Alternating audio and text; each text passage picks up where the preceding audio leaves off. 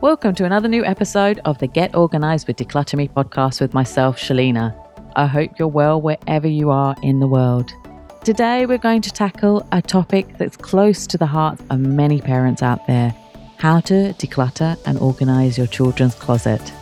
If you're tired of those morning battles with your little ones over what to wear or searching for that missing sock, you're in the right place. A clutter-free and organized closet can save you time, money, and plenty of frustration. So where do we start? Let's start. Step 1, let's go with the assessment. So begin by taking everything out of your children's closet.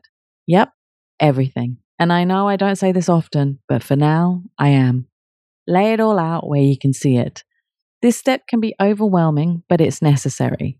It helps you to get a clear picture of what you have and what you need to declutter. Also get items from around the house which belong in this pile.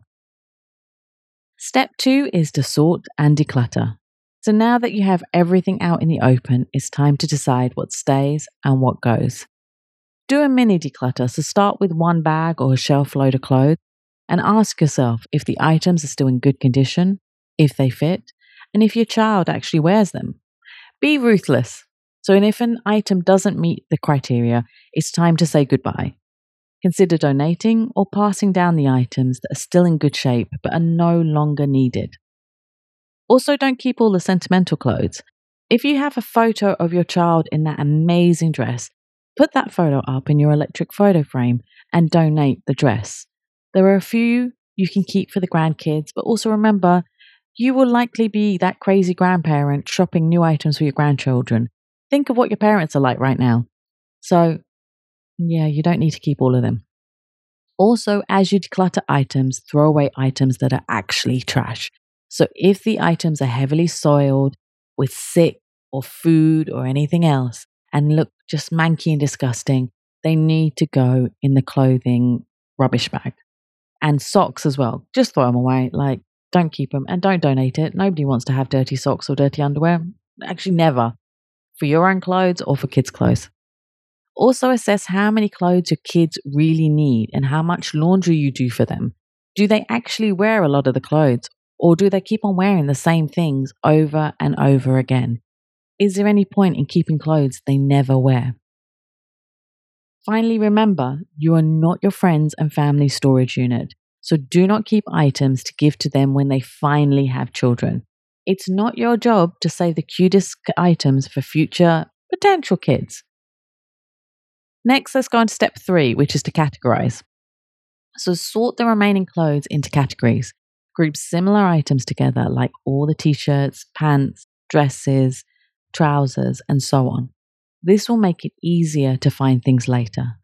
Also, if your child is newborn or a baby, separate the items into ages if there are various size clothes. Put winter and seasonal clothes, such as the Christmas pajamas, in a separate pile as they will be stored separately, away from what you use every day. Step 4, let's talk about the storage solutions. So, children's closets tend to be smaller, so it's important to make the most of the space you have. Invest in some storage solutions like shelves, drawers, boxes, and hanging organizers. These can help to utilize the vertical space efficiently. A lot of great baby organizing units can be found in IKEA and Daiso. Pottery Barn as well have some great stuff. A bit more expensive, but they're great. But IKEA is really good for these kind of things. You can also install an extra rod in the closet for hanging items as they need less space for their clothes for now. You can get a movable rod from Amazon or from hardware stores.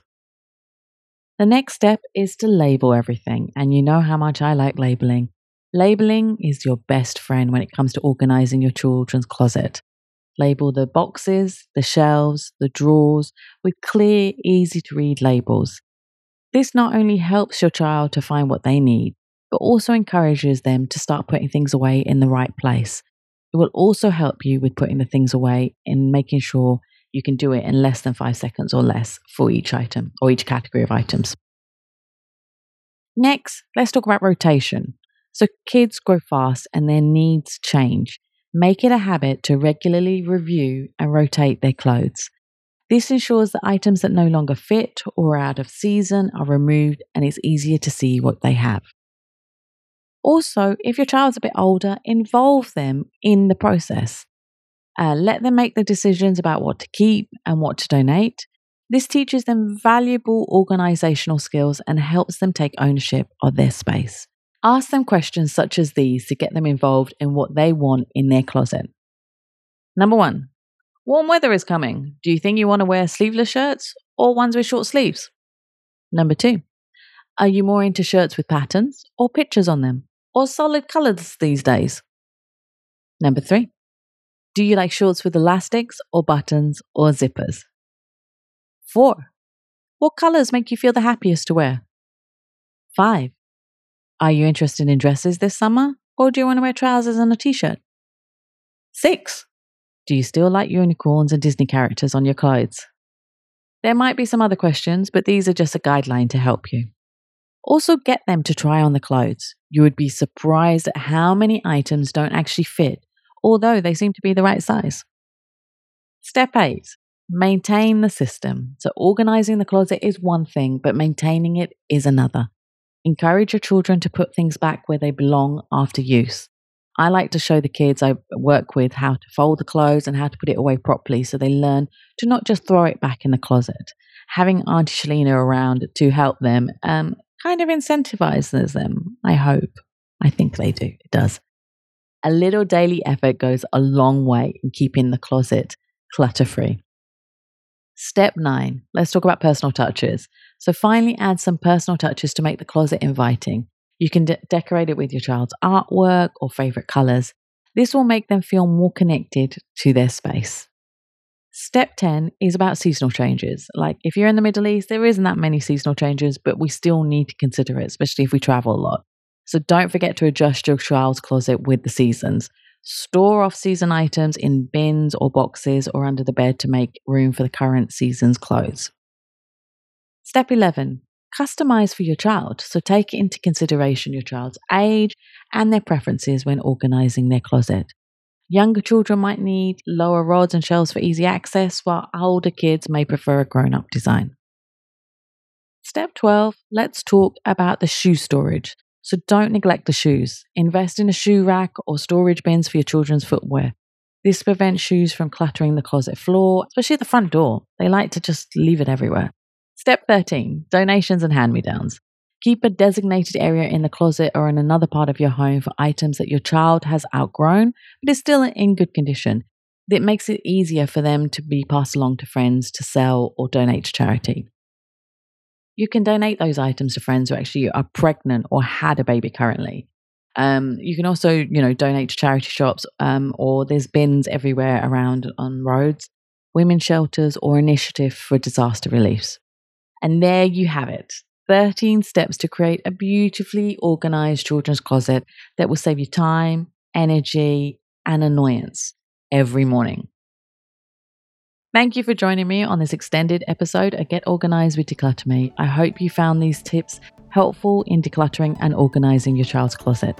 Remember, a tidy closet can lead to a happier and a more organized household. If you have any questions or topics you'd like us to cover in future episodes, please don't hesitate to reach out. You can find me on social media at decluttrme or visit our website at www.decluttrme.com. Until next time, happy decluttering. Take care. Bye.